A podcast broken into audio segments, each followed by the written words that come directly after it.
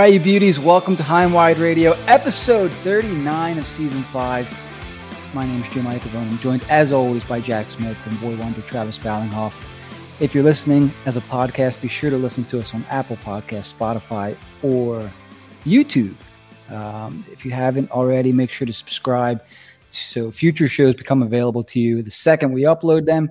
Uh, find all of our social media links in one place at hoo.be forward slash HW Hockey, or head on over to our site, hwhockey.net, where you can find all of our latest episodes and articles all in one place. Uh, one of our writers, Mark Ramos, is doing a summer series. He's putting together the Flyers lines for the summer, and, and you know they're quick. They're quick reads, good reads, interesting. Uh, I think he put out the top line last week, so make sure you go check that out. And uh, look for the next one. It'll come out in the middle of this week sometime. Should be fun. Um, all right, boys, it's it's that time of year. Draft's over, free agency's over. The dust is kind of settled. Sure, there's some some more free agents out there, but I think the Flyers are done. Or by all accounts, it looks like things are slowing down a bit. And we're in the middle of July. You know, not much going on where we kind of have to grasp for topics, but being that we cover the Flyers, we do have a plethora, a plethora, a plethora of topics to get to.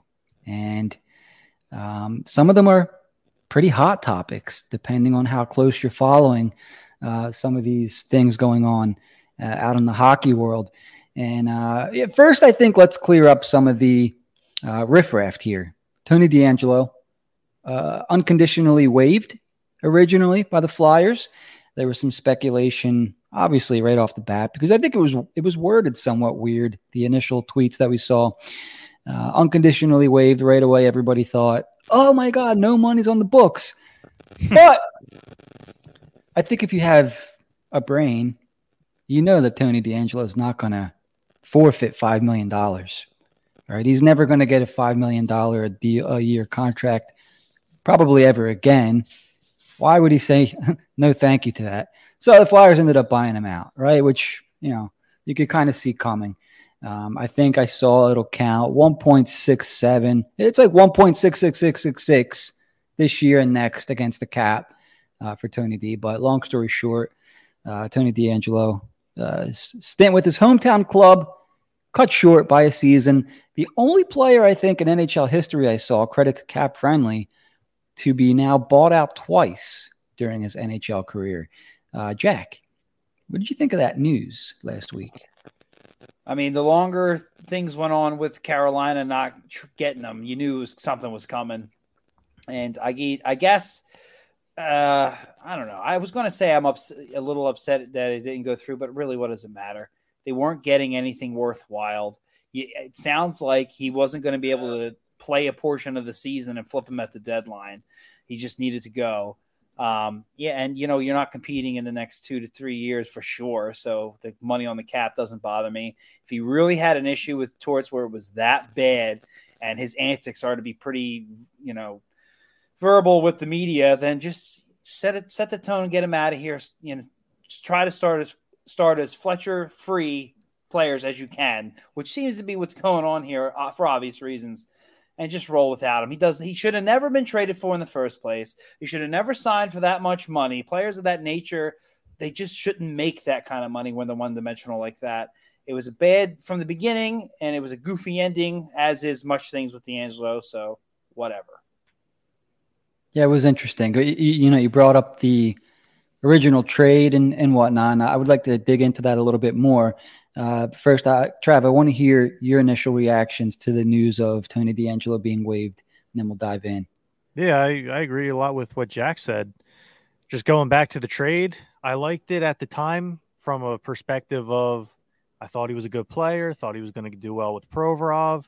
You looked at the points he put up the season prior. I thought the cap hit made sense for that kind of a player. And this year, very far different season than what we saw in Carolina last year, where the sense of the negatives don't really outweigh the positives. We all kind of know not great in his own zone, pretty good in the offensive zone. Some seasons he's had in his career, they've outweighed each other.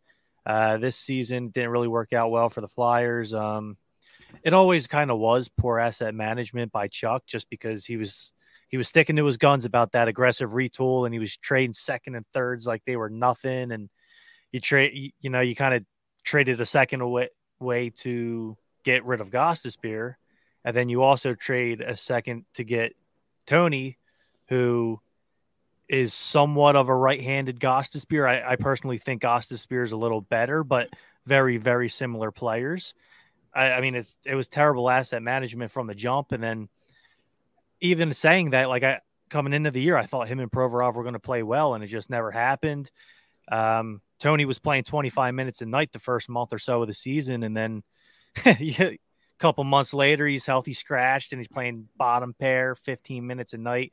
Crazy how things went, you know, from game one to game 82 so quick, maybe lack thereof. But you know what? Like Jack said, um, I guess him and Torts didn't really get along. Front office, coaching staff, whoever it was, they didn't really want him around anymore. Tried trading him, didn't go through, and we we are where we are. Yeah, it is pretty crazy how things played out, and they ha- it happened really quick. Because I, I didn't think things were that bad, honestly, at least from the Flyers' perspective on this. I, I thought that Torts actually did really like DeAngelo. I even thought that maybe Torts had a hand in bringing DeAngelo to the team. I didn't see DeAngelo as a type of player that Fletcher would bring in. Hell, he traded one in Gostisbehere. They're they're very similar in skill set. Uh, Gostisbehere, DeAngelo. I think they're different. They have different playing styles. Don't get me wrong. You know, you could argue who's who's better, who's worse. I'm not going to get into that, but uh, I would like to cut you off a little bit. Yeah, sure, sure. So you, you said Torts had a big hand in him coming here, and I think that's true. But one thing that really bothered me was it was a couple months into the year, and Torts talking to the press said like we didn't realize how much work this guy needed defensively. Mm. And that really bothered me because you know what I just talked about, you know, what I like about DeAngelo, things that are good, things that are bad. Really since the day he was drafted, he wasn't a good defensive player in his own zone. He improved slightly over time, but like even even last year with Carolina when he was really good and the positives outweighed the negatives, he still wasn't a good defensive player in my eyes. And I thought that was pretty obvious. And like when Torts says that, like, I don't know if that's pro scouting. I don't know if that's Chuck Fletcher, but like someone should have realized this guy's not good defensively. He's playing in a, a favorable system with Rod Brind'Amour. He's got arguably the best defensive defenseman in the league playing next to him and Jaccob Slavin. Like that, that really bothered me when Torts said, we didn't realize how much work this guy needed defensively. But like you said, I think Torts also played a big part in him coming here. How much does that irk you, though? I mean, when certain players come from certain teams, you think back to for uh, Bryzgalov coming from Phoenix or a system team, and it just benefits whatever goalie is there, forcing shots from the outside, you know, and they just give them the big contract free agency. And same thing with defensemen especially offensive defensemen, and what you've seen from Tony DeAngelo coming out of Carolina. A team like that is the definition of stability.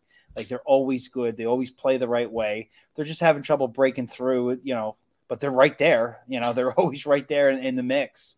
Um, and they also were paying him next to nothing. And the other part of it is, I feel I thought we heard that they wanted to bring him in two years ago, but with all the negative press, they didn't want to deal with that because he is, you know, he's a home home uh, grown guy, and um, or he's from uh, Sewell or something, and they just couldn't bite the bullet then when he was cheap and cost effective, and they were having trouble getting anybody to come here. Uh, they still didn't do it, and when I just the pro scouting there, when you talk about how this organization will spend all sorts of money to go hire an agency because they can't trust their GM to find the next coach and uh, they'll spend that money. But the pro scouts actually doing their job here, which is you think would be an easy one, completely swing and miss on this, give up all those assets, pay him five million dollars over two years. It's it's just it's baffling. It, it's things like that why we are screaming for like the entire front office overhaul, crap like that. And then of course Fletcher took it a step further when he acquired uh, DeAngelo and then cut the the the uh, aggressive retool short. just brought back uh, Braun and. Uh, Deslauriers, who I do like, but uh, not exactly what you're thinking when you think aggressive retool. This this was shot from the get go. You know, and the only saving grace was they could maybe trade him for an asset at the deadline. We're not even going to get there. Yeah, pretty much. Uh, what's the right terminology? Uh, I mean, it, was a lose lose. When like you give up the assets to get a guy like DeAngelo, and why did do that? First off, you, you right. needed him that bad. You needed he couldn't go to free agency. You couldn't you couldn't use the whole "you're from Philly" kind of thing. Well, you he was paid him five million dollars. It's not like it's, it's, not like you got that good of a deal. Like, he was I, restricted though. Uh, uh so if we would have offer sheeted him, like we would have had to give up picks no matter what. So were they not going to resign him? Were they not in a spot? I thought Carolina well, they, financially they was in a spot. Him. They qualified him, but they couldn't reach on an agreement number wise. Hmm. So they reached out and said, "Hey, find a camp that wants you. We'll trade you there." So you would think that we'd have the upper hand then. They can't afford him and if you don't come to an agreement, eventually he would become a free agent, probably in like October or something, but it is what it is. And we had to give up all those assets because w- with the upper hand. That to me, that's just, that's just, you already said horrible asset management. It's also a dumb GM in general. Like, how do you not take advantage of that situation? Were you really worried about losing somebody else? Like, it just, that just baffles me. The stupidity, like, it, it kills me. You guys think there was any actual truth to maybe they were circumventing the cap there. I, on paper, maybe. I, I, it's so that whole thing is so stupid to me that I, I, don't even know how to respond. When you look at what Tampa did, and um, I think who was the other team that did it? You know how obvious Vegas, Chicago, Vegas, how obvious that was. How obvious that was. How it's almost like a black eye in the league. A lot of people be like, "Oh, wah wah," whatever. They didn't break the rules. I'm not upset about. I mean, I'm upset about that. It's not in the rules and hasn't been fixed since. But like how obvious that was, and have this come around. Like now we're going to put our foot down. That's just so stupid and silly to me. But I do think it's legit because why make a big deal? I um I hope I didn't tell this story on the show before, but in regards to circumventing the cap, Scottie Upshall told me one time during his uh, flyer days. Um, you guys remember that year? Danny Briere maybe played like 20 games. He had a messed up groin, and every time he'd come back, he'd re-injure it. Ended up playing like 20 games that year, and it was getting late in the season. It was after the deadline, and Danny was close to coming back, and the league was sending someone to Flyers practice every single day just to make sure, oh, is Danny good? Are they trying to do something with funny with the cap? like the Blackhawks did with Kane and Mark Stone, Kucherov, all them teams that you just mentioned. I always thought that was interesting. Uh, Jim's question, I don't know because like we, I had heard months ago that Carolina wanted him back.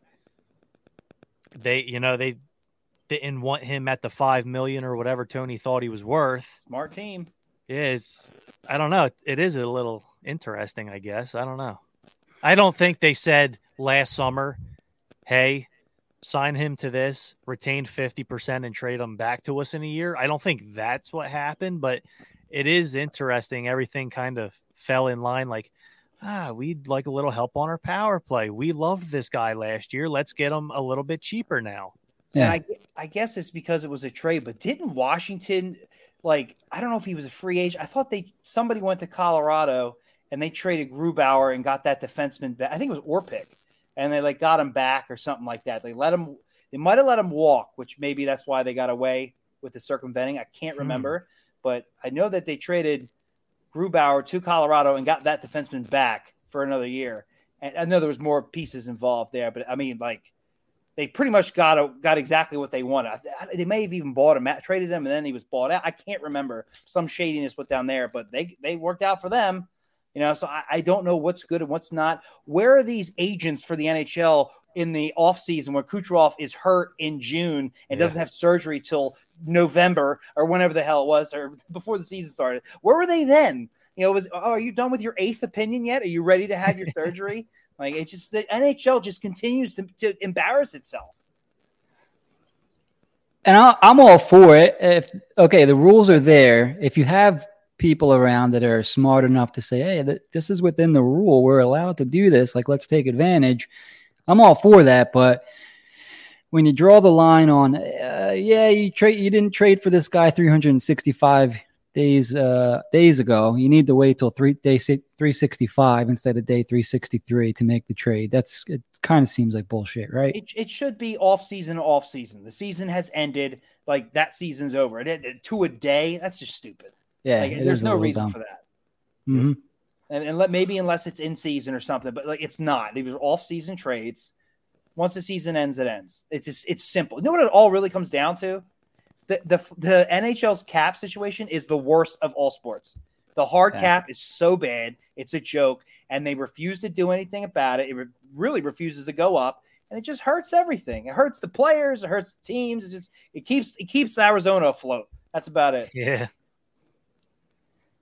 Yeah, it, it does suck. It does. Uh, you look at baseball. I mean, the Phillies are fun. They're they're signing whoever the hell they want. Harper, Trea Turner, basketball, Kyle like Schwarber, basketball. Yeah, and there's there it's there's new players on every team every day. It's unbelievable. Yeah, like what team's true. Kyrie ever playing for now? Like I can't keep track. That's funny. Is the Earth flat? You think?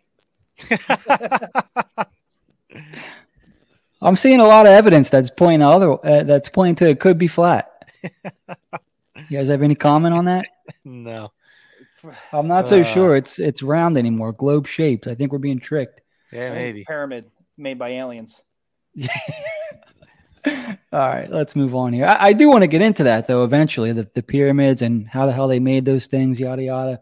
But for now, we'll we'll talk about uh, Chuck Fletcher. We'll get into the goalies. Hey, you want to talk Chuck? No, we talked. All right, let's move on a little bit. Didn't you run into him at a bar a week or two ago? Oh, no, yeah, yeah, he wasn't. The ghost of Chuck Fletcher was there. There was an empty bar stool seat that they kept empty for him. Yeah. Had it had it been knocked over? Which reminds me, I gotta get I gotta pick my jersey up. I don't think they've called me back. That's about two weeks ago, right? Yeah, about yeah. We I got a Michkov jersey, Jack. Did you really? Yeah, I, I got it stitched up.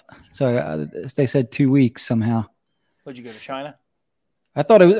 I thought I was going to just get it stitched up right on the spot. Like, why? Do, why I got to wait two weeks? Don't they have the? I guess they don't have the machines in house. Hey, I don't know. I never had it done before. I thought they did it in house as well. Right down there. Me out. Yeah. They do it for the Phillies. I know that. It takes twenty oh, minutes. Yeah? Yep. Yeah. Next time. All right. Let's move on a little bit here. So the Flyers have one uh, restricted free agent left to sign, and with the Tony DeAngelo trade, the Flyers, I believe, have just over four million in cap space. Hmm. And we've seen a couple bridge deals go down with Cam York and Noah Cates. Morgan Frost, as we've, I'm sure, all know by now, uh, Bill Meltzer has made sure to tell us. Um, Morgan Frost led the team in scoring for 56 game. Uh, I'm sorry, for the last 56 games of the season last year. That's a little bit more than halfway through the season. Actually, that's quite a lot. I mean, that's 14 games more 15 games more than half of the season. So almost three quarters of the season, Morgan Frost led the Flyers in scoring. Now, he did have, didn't he have two like five point games or something? What was that against the Coyotes? Four point games, was yeah, it? I believe four. All right, so eight points in two games against the Coyotes, who are still an NHL team, so those points count. Not taking anything away from Frost, um, but yeah, is for I think Frost signed a one year deal last season, right? For for this year, this past season. Um, I want to know kind of what what you guys think he gets because I'm not sure he's so simple as a two. Yeah, hand him a two year bridge and let's see where this goes here.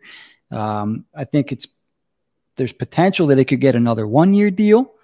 Maybe he gets a three or four year deal, and I, I think that would take him into regular. Um, Trav, help me out with this because you seem a, a little bit better um, that takes him out of RFA status, I think. Uh, if he uh, signs in, more than two. Yes, in three years he would be 27 and he would be an unrestricted free agent. Where if he signed a one or a two, he would still be restricted.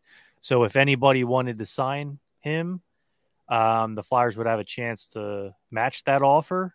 And if they didn't want to match the offer, they'd get draft picks in return. All right. So let's i mean would it be in the flyers best interest then to give him a one or two year deal because uh more than a two year deal would take him out of rfa status right and is that would you say that that's a positive or a negative for the flyers definitely negative because then anyone right. could sign them. Right. Lose their leverage, yeah.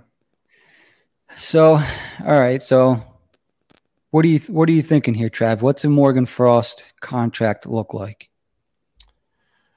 So I, w- I would like a two year deal, and we talked about last week. York and Cates signed. Um, I, w- in my opinion, I'm more confident in both of those guys' ability. And you know, we've talked about Morgan Frost during the season when he was on that hot stretch. I really like Morgan Frost, and I was really impressed with the second half of the season. He showed he could be a you know a good third line center on a bad team, right? Like it it's just he's the other guys have done, in my opinion, a lot with little games played and nice time. Where Frost, we've seen a lot more ups and downs in his game, in my opinion, than the other two. That's why I would rather go with a bridge for Frost. The other guys, I kind of wanted a couple more years. Um, I think a one or a two uh, would help both sides because, it, I mean, Frost has a ton of skill. We, we've been hearing about it for years. We finally saw it at a greater length this second half of the season. He might want to bet on himself as well. Maybe he thinks he could be a first line center in this league or a high end second line center.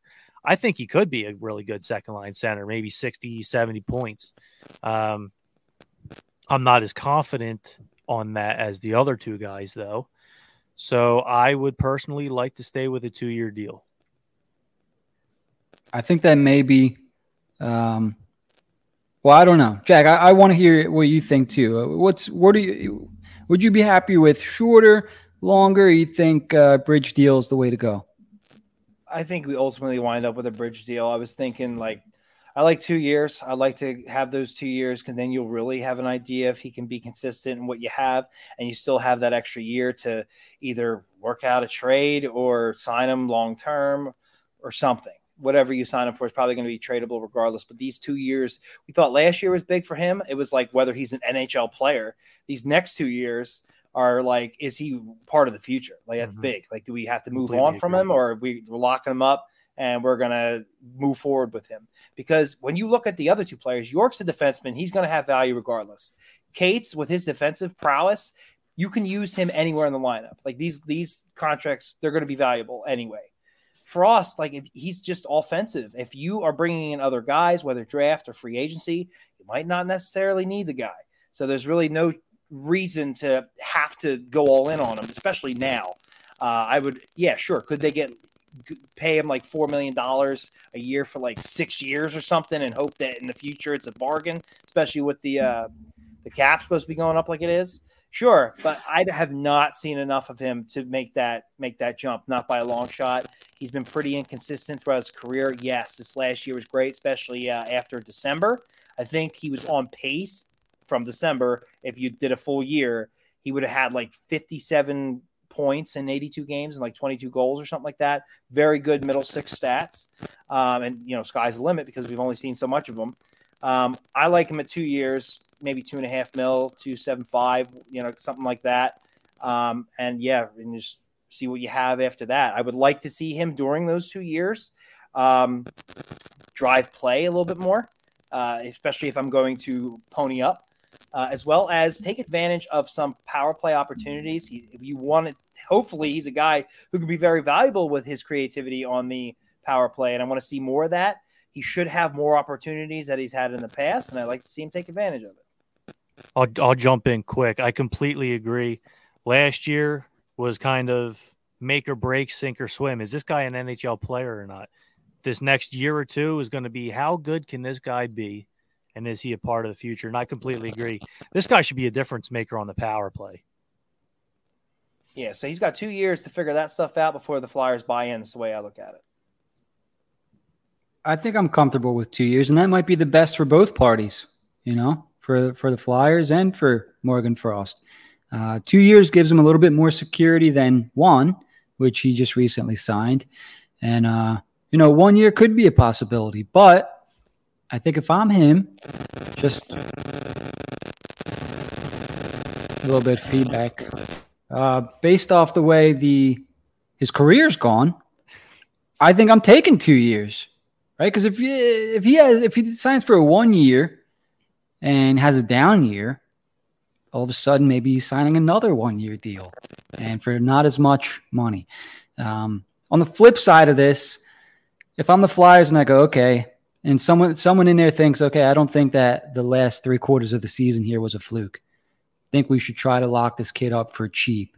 And, you know, maybe uh, I don't know. I'm just going to throw numbers out because I think Bridge Hill is most likely. But if you get him like a three, four year deal, like a $2 million, $2.5 million cap hit, something like that, Flyers should jump at that. $3 million cap hit, you know, like Scott Laughton's making $3 million.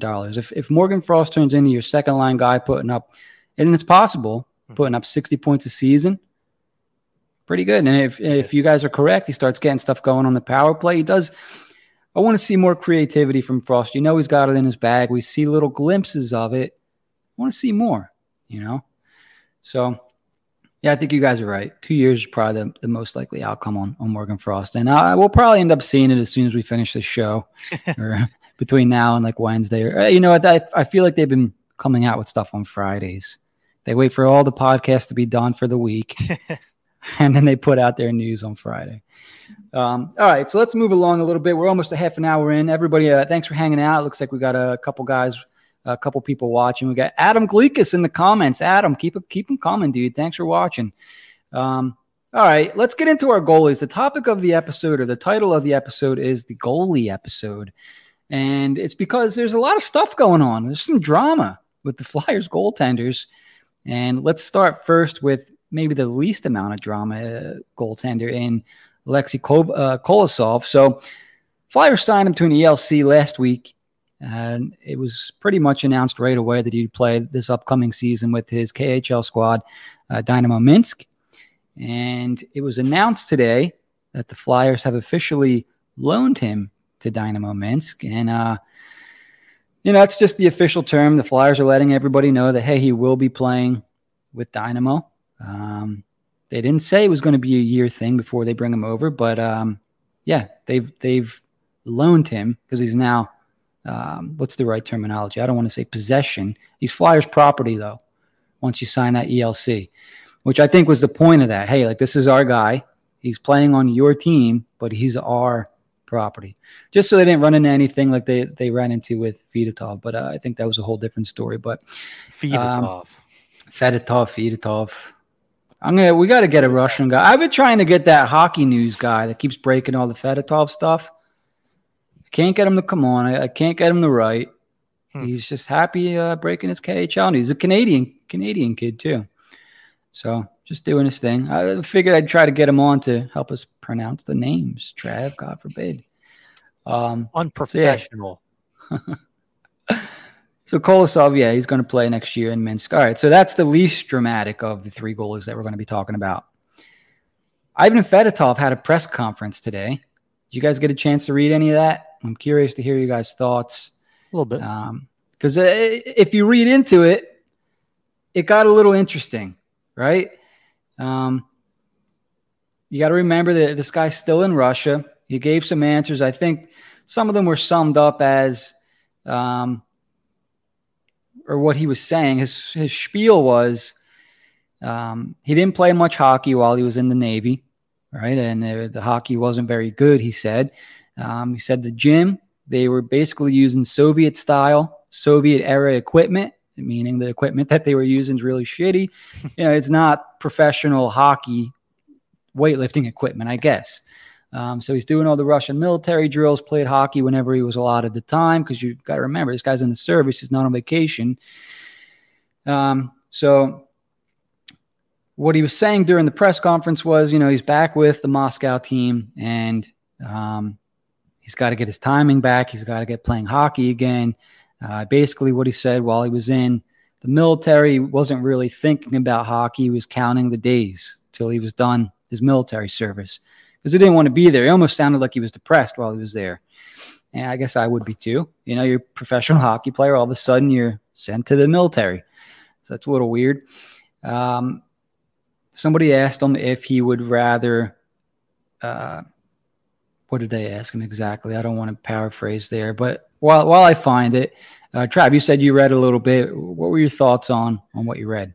Um, a lot of it sounded, you know, a little employee-ish. Didn't want to Yeah. piss off the bosses. Yeah, Um, yeah, I don't, I, I don't know. I, I, I say it every week. I hope this guy eventually comes over if that's what he wants, because we heard today, it's you know, it kind of sounded like he wanted to be there, but how much of that is, you know, he's sitting right next to his boss. You know, it's he doesn't want to say anything stupid, because we saw what they did to him last year, and they did ask him about that, and I think he just kind of, oh, I don't want to talk about that. Like he he didn't want to admit, oh yeah, they poisoned me and kidnapped me, like what was reported and what we had heard. Um, so yeah, I, I kind of take all of it with a grain of salt. Talented goaltender. If he wants to come over and play in the NHL, I hope he gets that chance, and I hope it's with the Flyers. for sure. And I, I found the question here. that I don't know if this was the exact question. I think this this guy tried to translate the question best he could. Uh, but the question apparently was, could you go to the NHL now? And Fedotov's response was, uh, it, it, in his decision, or I, I think he responded more so in a sense why he di- why he decided to sign with Moscow instead of coming to the NHL. Mhm. Because you, you got to remember, like he's supposed to be a free man. Like if he didn't want to sign with Moscow, he could have just hopped on a plane or a boat and came over to Philly, right? That's why I Um, wonder half of it's, you know, Right. does does he actually believe? Okay, we we were using crappy equipment last year and workout gear, and I didn't play a ton of hockey, which is it. You know, it all sounds true, but does he truly think that's better for him than going to the NHL? I I don't know. Right, right. Exactly. So his response was he was guided by the fact that he missed a year. As far as you know, the level of hockey in the Army is not good. As much as I want to try and keep my shape there, now I need to get back into shape, into the shape that I was as soon as possible. At CSKA, as far as we all know, they own the rights to me. In addition, this is a titled club, so there was no other option here. Uh, so, in that sentence, he was trying not to offend anybody, right? Like he's he mentioned, hey, this is a good team that I'm with. It's not you know chop liver. Uh, we need to start winning and feel the adrenaline and taste for life. Fedotov said at a press conference. I don't think he's ever coming over. To be honest, it's uh, not looking too great. Jack, did you get a, get a chance to read any of that? I saw some of it and uh, people's reactions, and I totally agree in the sense that like I could see the gun in the from the curtain behind being pointed at his head. Like I mean, what, this whole thing's such a farce. You know, I just feel bad for the guy. They don't give a rat's ass about his development. When you, I definitely heard the part about the gym equipment and whatnot. You know, they it's like they just own him and they want to show the West that he's ours. Like they're just making an example out of the poor kid and it's so it's sad. It really is sad. And yeah, I agree with you, Jim. It's looking less and less likely. Yep. So I, I don't know. I'm going to read a. I'll just rattle off a couple more here because it's a little weird. I don't know if somebody asked him the question specifically, "How have you been feeling?" But his response was, "What can a person who played hockey experience and now he's marching? Nothing. I counted day after day, as is customary in the army. You cross out the days, no emotion, waiting, hoping that sooner or later it will end. Either you swim out with your head held high." or you just drown in it. Wow. Um, and I guess somebody asked him if he had any contact with the Flyers. His response was, How can somebody uh, communicate with the outside world in the Army? You can only call relatives. The club knew everything from the press, also from the media, just like now.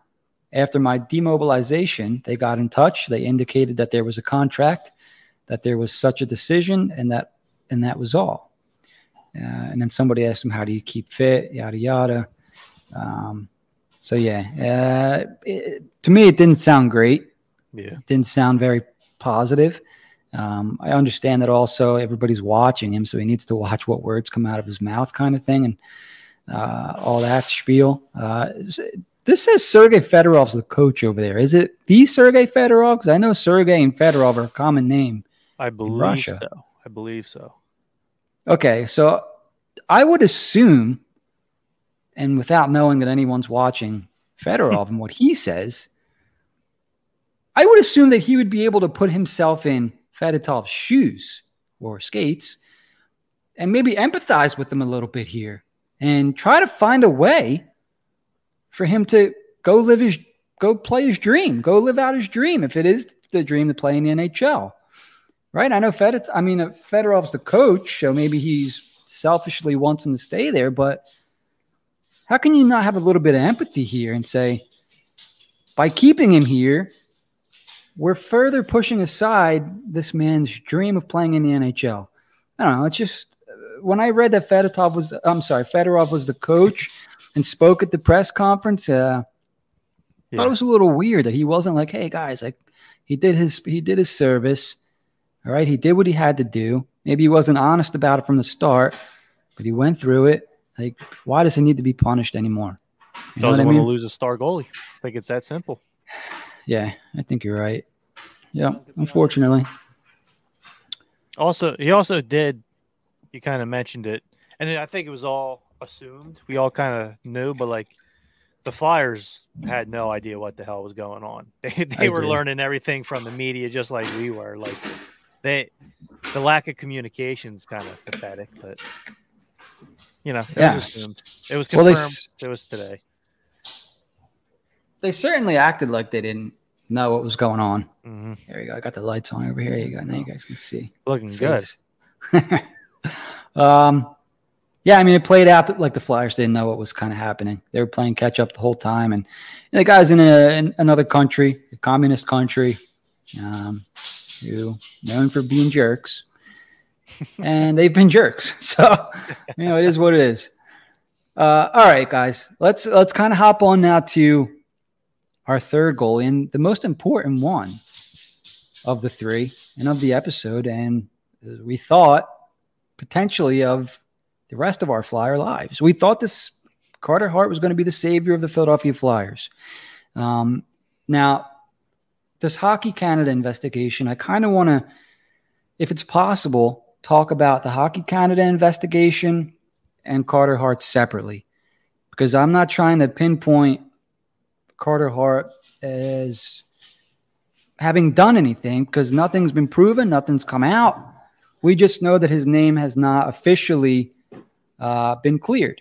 His, I, I, believe, his agent put a statement out. Uh, I think it was last year uh, with Carter Hart and five other players, right?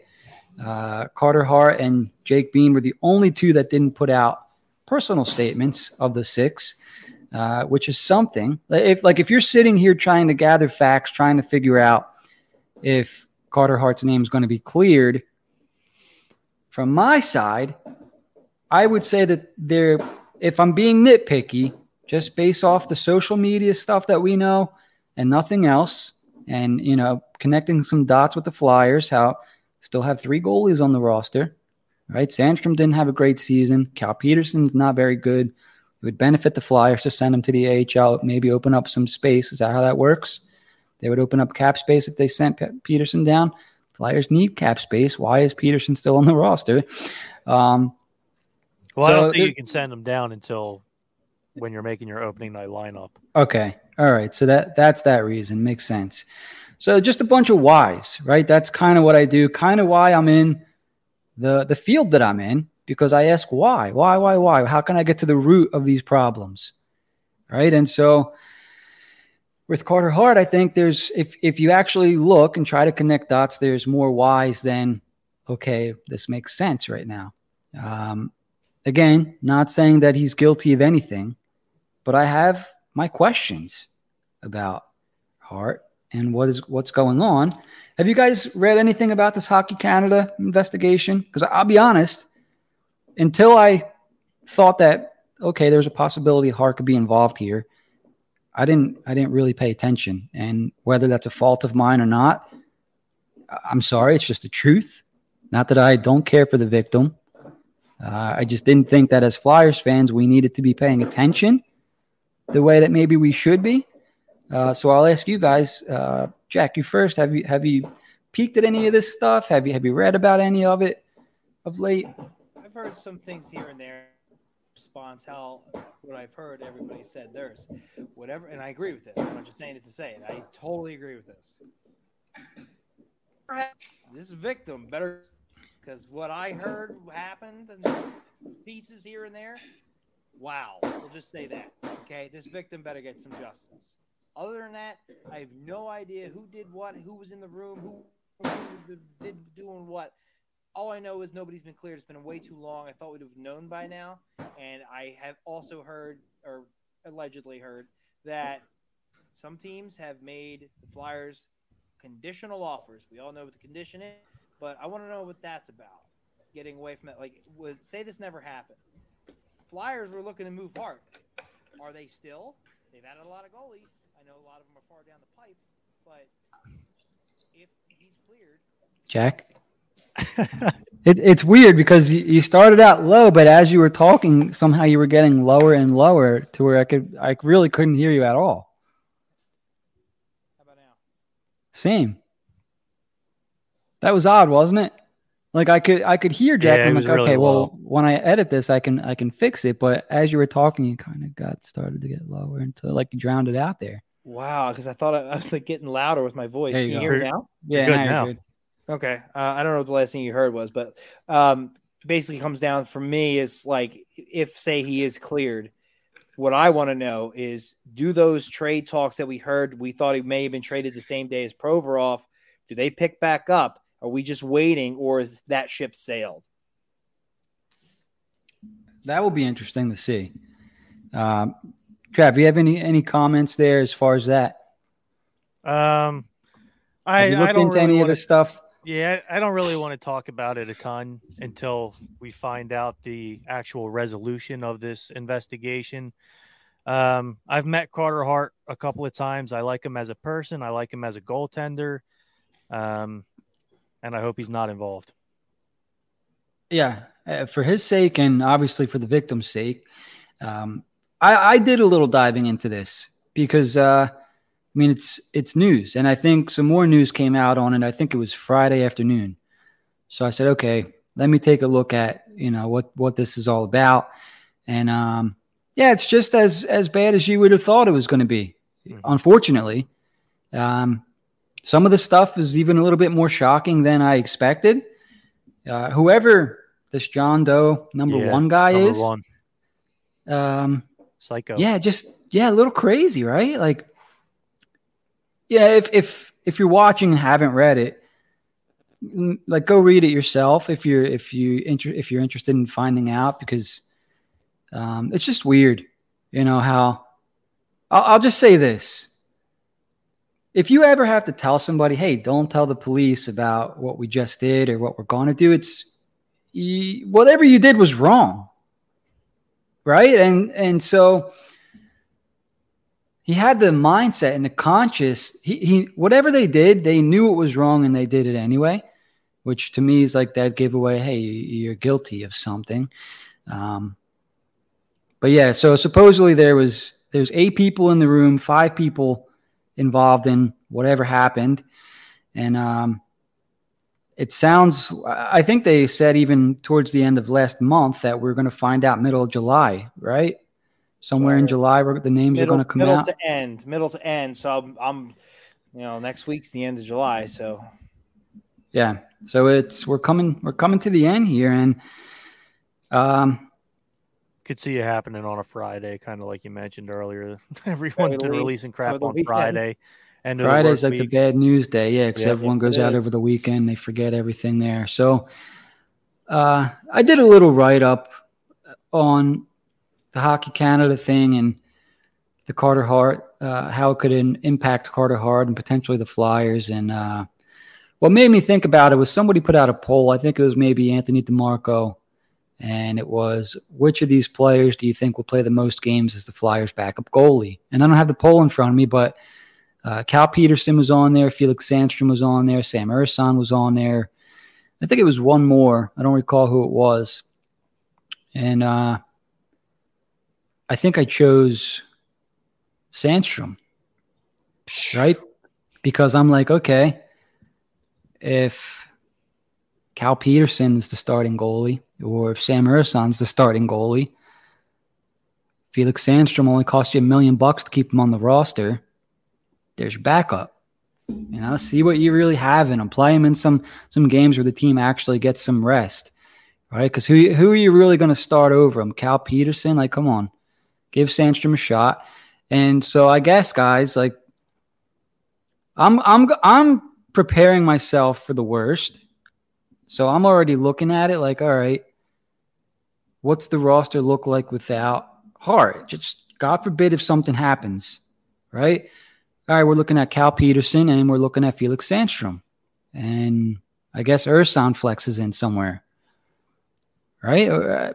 That's how I'm looking at it, unfortunately. If that's the case, I want Ersson playing all the games. I was going to say, I, that, well, here's, here's what I I think they really like Ersson, which is why they did what they could to keep him up last year. Mm-hmm. And um, I think they got to give Petersen a chance to bounce back. God forbid you can, maybe not this year, but or maybe maybe so. I don't know. You can mm-hmm. move him for something, you know, and get an asset back and get that money off the books. Like at least give him a shot. At least I think the season will at least start off that way. Sandstrom, I could give a rat's ass what happens to Sandstrom. I'm kind of in the same boat. If what happens happens, like you're talking about, I hope hope Ersson gets most of the games. Patter, uh, Petersen's the backup, kind of get his groove going again. Like Jack said, hopefully you can flip him at a later date get his. Uh, I mean, this guy was a talented goalie a couple years ago. There was a reason he got that contract. Hopefully, he can he can find that again with uh, Kim Dillabaugh. And not a not a big Felix guy, so I agree with Jack. So we think Ersson could be the starter, kind of thing here. It might be a one A one B thing because there's I don't think I see like unless he really takes off. You know, like I don't necessarily see like a clear cut starter, especially behind this defense. That could be tough. Do you even want Ersson playing that many games? And I mean, maybe, maybe he can handle it, but I know a lot of goalies who can't. Ersson's currently 23 years old. He will be 24 on October 20th, and he will be a restricted free agent after this season. Um, so, yeah, I would say it would behoove the Flyers to see what they have in Ersson because you have some people already. Oh, Kolosov will be the goalie when the Flyers win the Stanley Cup. Like, did we forget that Sam Ersson was here? Right? Why do you say that? yeah, Dan. I didn't want to name his name because I love Dan, but you did it. Um, so yeah, we'll see what we have in Ersson. Uh, looked very good last season. Uh, what did he play in 12 games with the? Wasn't he undefeated? He was like five and zero oh or something like yeah. that. Yeah, Finished the season six good. and three. Goals against average kind of shot up a little bit, and the save percentage finished just a tick under 900. But uh, maybe consistent playing time, and uh, we'll see, man. Because excuse me, Flyers defense is in shambles. yeah. So it might be a good year to keep a guy like Cal Petersen and Felix Sandstrom around. I, I don't know. Let them take uh, the hits. Yeah, maybe. maybe you play Ersson in a game where it's like, oh, the I don't know who's not good. I mean, Phoenix. everybody's. Oh, Phoenix is in town. Let's see what for All right, let's go Morgan on. Frost and Ersson. Here we go. right, right. Yeah. Keep uh, saying uh, so, Phoenix. I'm sorry. Nah, they they're still in Phoenix though, aren't they? They just I don't that. know. I have no idea where they are. They're in the desert. Wait, do they do they have to change that by next year? Where they're gonna? No, it's not next year. Is it the next season? They got to change. They got to find a place to play. Yes. I don't know. We could talk about this so. on another so. July show. I think they're going to Atlanta. that would piss me off, actually. I know, me too. You a third um, team. Oh, I had something to say and totally lost it. You said something and I wanted to touch on it. Totally Ersson, Hart, no, Kolosovsky, all the hits. Cal, Cal, lost mm-hmm. it, lost Wait, it. Hold on, no, this would be a perfect time for this. Uh, uh Mrazek, uh, Lindberg, Cal Heater, episode. baby, Cal Heater, Cal Heater, Martin Jones, Vanbiesbrouck, Wayne Stephenson. You said it was the goalie episode. Bob Froese, Johan Backlund. Who wow. else we got? Garth Snow. I actually liked Vanbiesbrouck when he was here. I loved his uh, yeah, his Panthers mask. Stopped playing. he had a cool Flyers mask too, didn't he? I think so. It all came down the side like that. Rob yeah. Zepp. Oh, the goat. Cechmanek. Say about any of these guys. How about Niittymaki? He was good, actually. Yeah, I liked him. Yeah, with the Phantoms. Dominic Roussel. All right, that's back up to Hextall. Yeah, after they traded Nordiques, he was a starter. Yeah, very true. TF chiming in. There he is. That's who I said. Cranium Czech Carum. You know, my favorite Cechmanek uh, play was when he went the- and yelled at the bench, and they fired slap shots at his head in the next practice. and then he was playing in Europe afterwards. Didn't he play for the Kings for a little bit? I honestly don't remember. I think he did. I think so. Let me look that up real quick.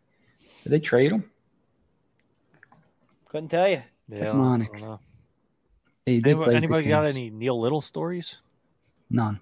I remember him getting into a fight at a game I was at. I thought was great. He leaped, leaped over somebody. I thought it was awesome. Cechmanek only played four seasons in the NHL. He was older when he came over. Yeah, I think he was like 30 when he came here or something. Hmm. Never had a save percentage below 906. Or goals against, uh, goals against average above 2.51, both with the hmm. Los Angeles Kings. He was good. Typical. He was a little nuts, though, wasn't he? Wasn't that the. yeah? In the middle of the game, he skated to the- the center and screamed at the team. They were. I think it was when they played Ottawa in the playoffs and could not score, Like, and they Ah. lost in the first round that year. And they were so much better than Ottawa, and he just had enough and let him have it. just never seen anything like it. I remember what I wanted to say. Here we go. So you talked about how you, the, defense is in shambles. Soon, we got to do an episode where we give our starting lineup for opening night. Okay. We'll do one for July, one for August, or not? I say do one episode. All right. Yeah, we can do that. You you want to do it now, Trav? Nah, I got to put some thought into it. Yeah, I gotta. I'll like miss a big player or something. You're like, that sounds great, Jack. So But where's what- Cam Madison playing? Are the Flyers still paying Oh, Bryzgalov? yeah. yes, Oh, yeah. yes. Because it just says zero on on CapFriendly. Well, it doesn't count paid. towards the cap. Yeah, Okay. it's, it, it was an amnesty buyout, which we could use again. But That's yes, right. Yeah, we got very That was part with of the agreement in that 2012-13 lockout. Every team gets two buyouts that don't count towards your cap. Hmm. You remember who we used the other one on? Danny B. That's right. He, I think he only had a year left too, but they used it. Yep. And What a then what did they do? They used that cap and signed Vinny Lecavalier. Ooh, man. yikes! Great, great use of the cap space. Ooh. 40 for 40, I used to say every time he scored. 40 goals for 40. I think it was number 40, right? Yeah. And yeah, and 04. I loved him when he was on Tampa, man. Oh, that line was ridiculous. Brad Richards, Lecavalier, St. Louis. I think they had Dan Boyle on a, and Yeah. Khabibulin and net, Pavel Kubina. and Fedotenko. Don't get me started. The man loves his billet. I didn't realize how burnt out Lecavalier was by the time he got here. Oh, he couldn't skate. I wonder how much that had to do with the back injury that he got his first year here. Something we'll never know. Never. I remember when Tampa Bay drafted him, it was like a huge thing. My God, it was like 98. That was like the the turning point for them. Oh, they got LeCat. Well, yeah. And who'd they get after him? Stamkos later on. Oh, that was a long time later. Though. That was like 2011. yeah, ten wasn't years later. and they got Hedman too. So I mean, that's how you do it. Yeah, who St. knew Louis. drafting at the top got good players? What what do you know? yeah, Jim didn't know. will uh, Will Bedard be better than Lecavalier? Nah. Oh, you wish. He, he's gonna blow right by him. He kidding. Lecavalier, 949 points in 1,212 games played. Uh, 421 Bedard will have goals. over 900 points in like six seasons. does Does Vinny get in the Hall of Fame? Yeah, I, I think so. I lean no, but I hope Really? he does.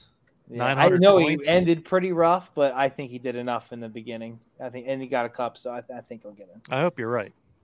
I'm looking at his stats here. I mean, he really only had two years that jump off the page for me. He had a 52 goal season, 108 points, and a 40 goal season, 92 points. Everything else is, you know, you could argue without those two seasons, Voracek might have had a better career. Wow. Vinny's got no Well, chance. that's like taking away Morgan Frost two good games against the Coyotes. they count. yeah, you can't do that, Jim. What do those two seasons warrant Oh, I want to see this. Hall of Fame? I mean, he is pretty shy of the. uh Voracek had 806 Thousands. points in 1,058 games. it, I don't know if this is right. He's a minus 140 player. Oh, is that Vinny? Yeah. Dude, he was a floater, man. He was cherry picking and Yeah, I mean he he played at a time when he first came into the league. It was a little bit of the dead puck era. So I mean, it's Yeah. not like he was going to be really racking them up. Uh, but I mean, he was a consistent 30 to 40 goal scorer for quite a while. I mean, from 02 to 08, you know, he had 30s and 40s and that 150 in there. I mean, that, that was pretty strong. I would lean no. You guys would both lean yeah. no, I no, say no, I Trav say said no. Oh, you said no. Borderline. But- I hope No, he but you hope yeah. yes. I hope, hope he he gets gets in. Uh, where's his playoffs? That Maybe that can change it for you. See how he did in 56 the points in playoffs. 75 in 75 games. Um, yeah, I mean, shit. He was uh, the year they won the cup in 23 games. He had 25 points. It's not too shabby. Oh, that's penalty minutes. I was gonna say it's 16 points. Still not bad. no, it's solid. It's funny. No Mike Richards, but pretty good. Right. I like that the hockey DB's got him in as Lecavalier on there in his Flyers jersey. I like Just plays his entire career with the Lightning, and they toss him in jer- a Flyers jersey Well, on there. if you tap the pictures, sometimes they change from reverse Oh, get out! Does it do it with his? Let me see because I went changes to it to the King's jersey. I got two Yeah, Flyers on there. If you Yeah. keep tapping it. Oh, they're all Oh, yeah, I Flyers. see. No, oh, there it is. There it is. Yeah, He's got it's one. funny. Yeah, now, it's- Flyers legend, baby. I have these conversations about certain quarterbacks in football, and it's like they're like, "Yeah, well, this guy should be in the Hall of Fame." Like, well, you think because like that one year, uh, like five different quarterbacks suddenly threw for five thousand yards. you think something changed? And one of them was Eli Manning. You know, it's like, do you think something changed in the rules? Maybe there's a little inflation in here we should take into consideration. No, okay, I'll see myself out. You know, so I think of things like that, the dead puck era and whatnot. And I, I mean, he's he played over 1,200 games and did not have a thousand points. That's something. It's a very minus player. That's not good. Like I don't like plus minus unless it's like really bad. Um, but I mean, let's remember he did start with a, he was a first overall pick for a team that was horrible for a reason. So take that into consideration. Um, I he's definitely borderline. I'll lean he gets in. We'll see. I'm trying to think of somebody who's when I think of other sports, it's easy for me to point out somebody who's in who shouldn't be in. When I think of hockey, I got to do more research. I can't think of somebody who got in. I'm like, oh, come on, you know. So who knows? Yeah, I think generally hockey's been decent at that because I can't think of anybody either that's like, why the hell is he in there, right? Right. And and I I'll see a list and I'm like, they should all get in. you know what I mean? Like, yeah, the last list. I'm like, I love almost every single one of those names on there. that's funny. And every Uh, every year it's why isn't Alex Mogilny in there? He's like the one that everyone leans to. Oh yeah, I thought he would get in. I I, I just It's a lot of points. yeah. he's Russian. Dude, and he did it with what the Devils aren't exactly a uh, team putting up points. They were like trying to kill the Trapping. league by having one nothing wins. Oh, well, I'm, I'm looking at his stats right here. He did it all in one season, 127 points in 77 games. How There we would go. in one year. Vancouver. He has. I thought he had some points in Vancouver. However, 20, he might have been on a line with 27. Bure, Bure and Messier. Messier. Messier. Jesus. What He did he had, uh, finish with, Jim? Uh, so in that one season in 92 93, he played in 77 games, finished with 127 points, which means that's about a 51 point difference between points and games. So 51 points uh, more than he played games. Am I making sense? Did that come out right? You're gonna turn this into a math episode. Yeah. again. Don't, remember last time you did that and everybody threw up. All right, so 51 more points than he had games played in that one season. He finished for his career with 132 th- I'm sorry, with 1032 points in 990 games, which is a 42 point difference. Wow. So that one season put him over the top for point per game. He should get in. I still don't really. Th- yeah, I, I don't really know. If, You don't want to look at an interesting player because I thought he had more points than that. though, Most for people don't know who he is. He had a either 76 one of you goal guys- season. Either one of you guys know who Vincent Damphousse is? Yeah. He, he's got some points. Uh, like how? Like, were we going by points? We going by name recognition? Like, how's this working? yeah, twelve hundred. What about Roddy? Should Roddy be in there? Brind'Amour? Yeah. Yeah, I think that he's I like a think so. no-brainer He- for He's me. He's got all the like other stuff that should get you in. Yeah, I think for sure. 1,100 points. Great defensive forward. Still great leader. Like I mean, all the Got the cup. intangibles are there. Yeah, he's in. Is Damphousse not in the Hall of Fame? I don't I don't think so, but I'm I'm not 100 percent sure. He, he doesn't strike me as somebody who'd be in based on like what most people probably don't know who he is. So he's an interesting one too because Doesn't for look like the it. f- first like more than half of his career, he had a, pr- a really great career, and then like the There's last one. We we talked about this in our chat here. cliff. In our chat here, they bring up Brian Propp. You should see his stats. Mhm. It's and I agree with. Shadow. JR should be in for sure. Oh yeah, he was the. I mean, come on, just for NHL '93 alone. Seriously, Roenick's I'd be all not in a- for JR getting in.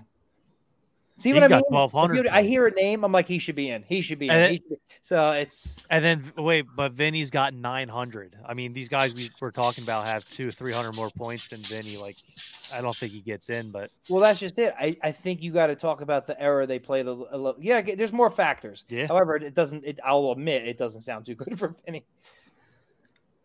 Yeah, Brian Propp's an interesting one. M- uh, Mogilny had a Well, then- 76 goal season, so I, if you want to argue Mogilny, I could get on board with that because he scored 76 goals in one year. I mean, did Ovechkin Which- ever score that many goals? Yeah, right. 473. How many does Ovechkin have? His, his uh, well, his top season, I think. he's getting up there, man. Well, he, 800, yeah, he's right? got- he needs like a season and a half, and I think he's 822. Will we ever see a goal scorer like Alex Ovechkin again Yes. in our Yeah, lifetime? Michkov. Hello, have you been paying attention? oh my God. Dude, if he has a career like Ovechkin, Friggin' half. I'll take half. do you think he could score 50 goals in his first season with the Flyers? Oh, that Ooh. shit doesn't happen anymore. Like, I, even the even the superstars only get like the assist numbers. Who do you think has a yeah, better like, career? Like Selanne, like Selanne's pot is seventy with the Jets, like in his rookie year. Like it's, even Lindros only, I think he got like forty something, like forty four as a rookie. I think Matthews had 37, and he's kind of like the recent, you know, crazy sniper. Yeah, I mean, yeah, that's And he had to he had to worry about defense. He played center, right, Matthews? Yeah, yep. So he had to worry about playing a little D. is rookie Michkov doesn't have to worry about D. Just he fire away, stay buddy. healthy. Hey, he's got torts. He's got to worry about D. Yeah, All right, here's He's a gonna get question. Will, game one for not blocking a shot. will Tortorella be here when Michkov plays his first game? I hope not. I don't know. I'll be don't know. honest. I hope. Well, I'll agree with Travis in the sense that I don't think Torts is the guy who gets them to the cup. He's he's like the first stage, getting everything set up, and then when they start to go for it, they're going to have to bring in like a wartime Consignetti. You know what I mean? Like it's it. This is this is peacetime. This is rebuild, set the tone kind of thing. I don't know if he's the guy to get him over the hump when that time comes. Yeah, I don't know. And I, I love Torts. We're heading into year two, right? So one, two, we still we got three years. Michkov comes in three years. Look, he got Vinny a cup, so give him that. I'll assume that he's going to finish his contract, Tortorella. I don't think they're going to fire him a year I agree early. with that.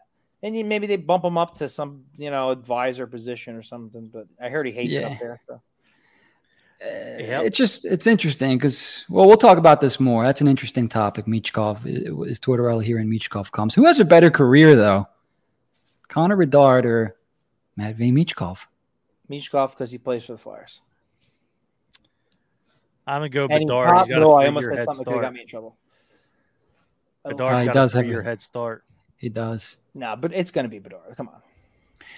Who was uh, well the the I'm sorry, Jack Hughes is pretty amazing, but the last bunch of first overall picks haven't really hit the ground running here.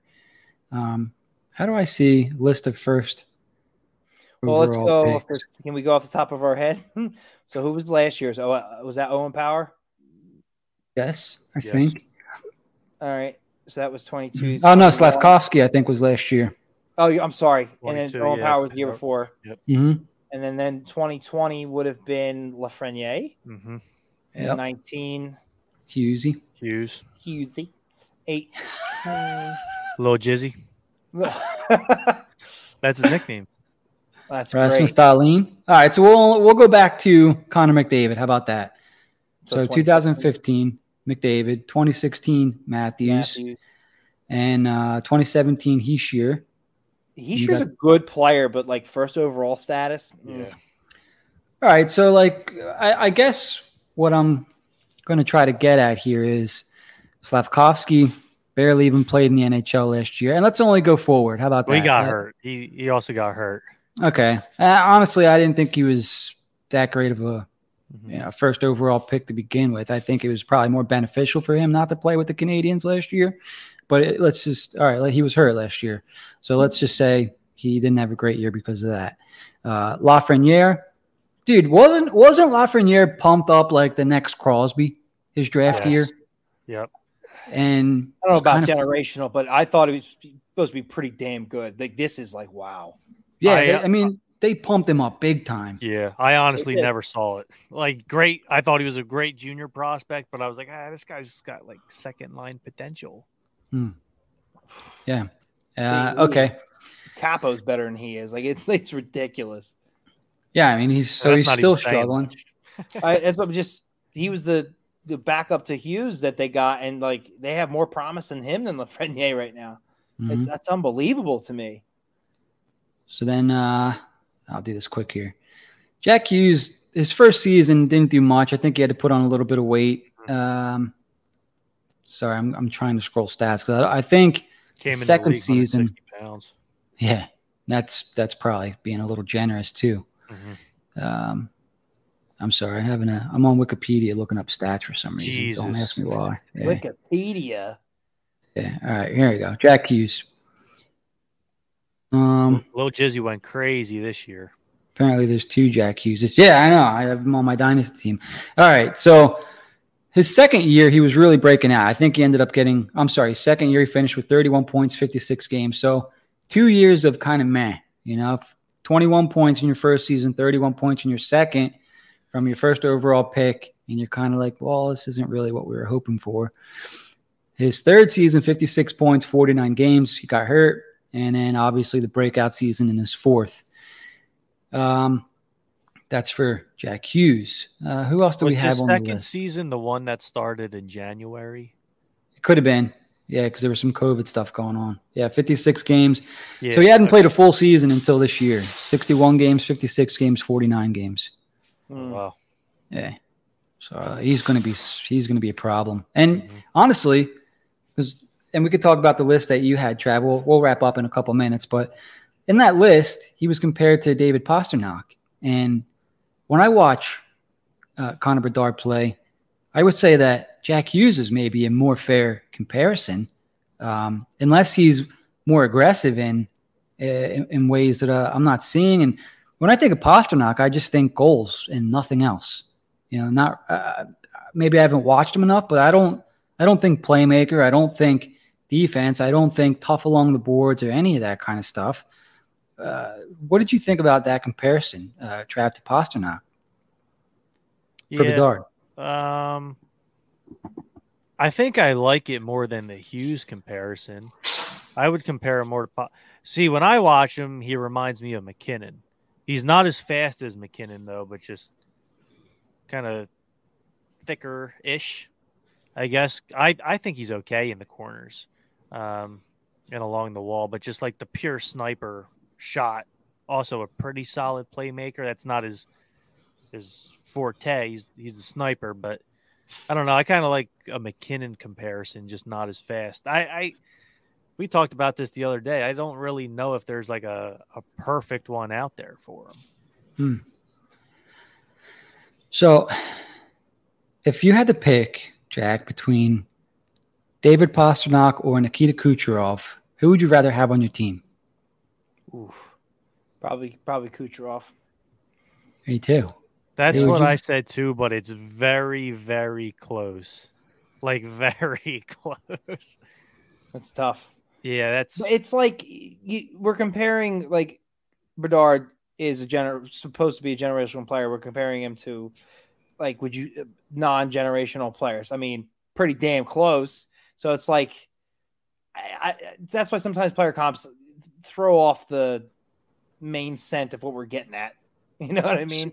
So uh, interesting in what you just said there, Jack, because I found that interesting too. That whenever I see a player comp for Connor Bedard, he's not being compared to There's Sidney Crosby. answers, right? Supposed to be two answers to that: Crosby or McDavid, right? right, and he's not being compared to those guys, Yeah. Which is interesting to me because they juiced this kid up like the next Connor McDavid. So wouldn't you think that you'd compare him to somebody generational like that?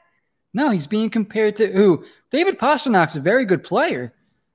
Generational player? I, I don't know. He scored 40 goals three times in his uh, seven year career, which is outstanding for sure. 61 goals last year. Amazing.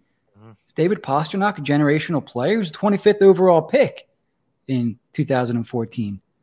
I think So- that word's going to start getting thrown around a little too easily if we start handing it out. I think I think once in a generation is how it's supposed to be kind of used, and maybe that overlaps a little bit. But you, if they start handing it out to everybody, it's going to lose its value. Yeah, I I mean, uh, Shane let me Wright. just look up Auston Matthews. I, I, w- I like if they were going to compare him to a player like Auston Matthews, then I would I would even say like that was a okay. Auston Matthews could potentially be I one of those guys. more than Pasta. yeah. I'm, thi- hear- I'm thinking style wise though. I'm not thinking Yeah, it- it's the way you guys are but it- is Uh, like points wise. But it's tough because you're always you're always in kind of like with your MacKinnon comparison, and I I agree with you. But like you got to like, take something away from the comparison, like not the Right. speed, you know. But Yep. then this guy's supposed to be better. He's generational, so it's like where do you wind up? Like, so you just kind of do the best you can. Maybe I'll make a generational meter, and that's where we'll just rank our players from now on. I'll say, I- I'll say the Ryan Leonard comparison to Taylor Hall that makes zero sense from a, That's from a brutal, style man. perspective. no, if there's there's nobody in the NHL that has less passion for winning than Taylor Hall. yeah, he just does not give a shit where he plays. What Oh about uh, Joel Embiid? yeah. Oh, that was interesting. What an idiot! Yeah, I hope he's, just saying uh, it to light a fire on the Morey's ass because, and I know he's probably not, but it's not a Yeah. pot. I'll let it slide. no comment on Embiid. I don't know how you can have a playoffs like that and, and spew that stuff. Threaten and threaten. Yeah. But Well, you're the guy. Hey, come on. different sport over there. You know, one uh, five guys on. There's only five guys on the court, so if you're the superstar, you control a lot more, I guess. Yeah. So whatever. Um, we're about an hour and twelve minutes into the show, and for a show where we were kind of like, well, you know, not not that many hard hitting topics to talk about. Here we are over an hour again. Anything that you guys wanted to touch on before we kind of put a bow on this show, guys? Cal Heeter. Oh, Hmm, What do you want? What do you want to talk let's about? Cal? see. It's a goalie episode. Look, it was Amazon Prime this past or Prime. Oh, that's Day. right. Oh, All right, so it's been a while. This is 21 22. So maybe Oh. I'll get a Flyers goaltender of zero relevance. Let's see. Who's Here we Demenko? go. Fat pack. Ciccarelli. Boom. No, I'm just kidding. Cirelli. Just kidding. I love Dino Ciccarelli, by the way. Hall of Famer? No, just kidding. Um, Isn't he? I don't remember. Josh Bailey. Chris Tierney. I got a Delore with the Ducks. Get there you go. You don't believe me? Ten goal season coming up. 10, 10, 10 goal. There you go. Look out. Got LeBlanc. I got Kubalik, who just was tra- he was he was just traded, wasn't he? Kuba lick my balls. Whoa. Oh, it's Yeah, not a Detroit. damn it. Uh, Zach Werenski. Oh, teammate of Provorov. Wonderful. I got a Sean Walker. Look at that in his Oh. jersey. Look, man, this I can build a team here. Oh, speaking of Flyers defenseman, Rasmus Ristolainen. Let's go. You're on a roll. You're building the fly defense in front of our eyes. Let's see what else I got. I got Radulov. I got Jared McCann. I got a young gun. I got a young gun. Oh my god. Um, Uh oh. I mean, if you don't jump for joy for some Wyatt, Kalynuk, yeah, Wyatt. get the hell out of here. There's he my was in the gun, flyer baby. system forever. I thought that was him. Unbelievable. I got him with the Blackhawks. I don't think he played a game for the Flyers. Nope, that's the typical young guns I get. Um, Merzlikins, Edmundson, Kuznetsov, Pierre Luc Pierre Luc Dubois. I got your boy Jim Jack Hughes. Is it a young gun? No. Oh, Low Jizzy. I got Jack Eichel as well. Um, we're running out of cards here, fellas. Oh, Mattias Ekholm, Jakob Chychrun, Jesper Bratt, Tyler Johnson, Jake Allen, and we'll finish up with Adam Fox. mm. Ah. What year was this? 21 22. Ah. And year I'll before that would have been a you, great pack. Handy dandy, whatever you call these things. Nope. Fine Dizzle. I don't think it's a notebook. I don't put notes. I put Young Guns in here. Jackson Wyatt Cates. Kalynuk, 25 career NHL games for the Chicago Blackhawks. When did the Flyers get him? What draft was that? 2017 seventh round pick of the Philadelphia Flyers. How about that? Look at this. He this. played for the Phantoms. Did not. Maybe. yeah, I'm not even familiar with the names. I was gonna say I don't think he made it that far. They I didn't wasn't sign 100% sure if he was the same guy. hmm He Uh, played with the University of Wisconsin for three years, and uh, I don't think the Flyers tendered him a contract. And he ended up signing with the Blackhawks in 2021. Played 21 games, nine points, four goals with the Blackhawks. I think he might score 40 next year with Bedard.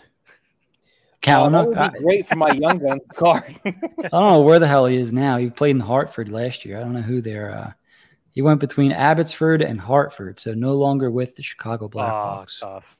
Tough. yeah, that's a shame. Look, so I'll we cancel have my a, bet. we have a Young Mhm. Guns update. Uh-oh. I have Fabian Zetterlund. Everybody knows him, right? Uh, I have Tyce Thompson. Remember, we missed Tage by a couple of letters there. Um, Jackson Cates, Maxwell Willman, and uh, Riley Damiani. Uh, yeah. I never good heard one. anyone call Max Willman Maxwell. Is that what it says on Did I his card? It's not even spelled that way, so I don't know why I said that. I thought that was his name. I was going to say I never heard anyone call him that. Did I really say Wellman? I think you said Maxwell, right? Yeah, Maxwell you said Willman? Maxwell. Oh, I just read the card. I thought you said I I said Wellman. I'm like, it's not even spelled that way. What would it do? Uh, Don't worry. Still Eric got Wellwood? still got my Mort Cider one. Still got that. It's the only reason only thing keep me collecting. I think I have an Eric Wellwood rookie card. Ooh. Didn't he just win something or become head coach or Yeah, something? got assistant with the Maple Leafs minor league team now. Hey, the Marlies? I thought He he just would got have promoted A or something. yeah, I thought he would have got a better gig than that. He's Yeah, been a too. really, he's got a lot of uh, a a strong resume. I'll say he took over a really crappy team and um, the Flint Fly, Firebirds turned them around and then went to the uh, the Newfoundland Growlers, and they've been really good for a while too. I thought you know maybe he get ahead in the AHL job. Hope so. I like that guy. So you're Growlers. saying this- when the Flyers win the cup, their goalie will be what's his name and their head coach will be Eric Wellwood. I hope. I would love that. Gotta start somewhere. Yeah, It happened. All right, boys. Just doing the one. Are we throwing in the towel on the episode here? Yeah, I guess. Waving the white flag now? Did, did you do that last week? You said like five times we were going to end it and then didn't, and then I missed the joke. I don't know. Oh, because it's because of the uh that press conference thing last week. You, Jack told me to stop asking the same question or something like that. Oh, yeah, now I get it. now you get it. You want Oh, to wrap that's up? You want to wrap up? Or how many times are you gonna ask this guy? This effing? I didn't get it last week. That's actually funny as hell now. Oh, Yeah. Go back and listen. All right. One last time, boys and girls, give us a subscribe and a follow. Listen to us on Apple Podcasts, Spotify, or YouTube. Set alerts for weekly shows and favorite hoo.be forward slash HW Hockey or head over to hwhockey.net for all of our latest episodes and articles. As always, thanks for hanging out. Uh, have a fun uh, week. Uh, everybody, uh, sorry, I had my 4th of July line there. So I was reading that. I have a fun, safe 4th of July, but obviously Heyo. 4th of July is two weeks ago. So, all right, everybody, enjoy the rest of your night. We'll talk to you next week. Bye bye. bye bye. That's just your go to, isn't it?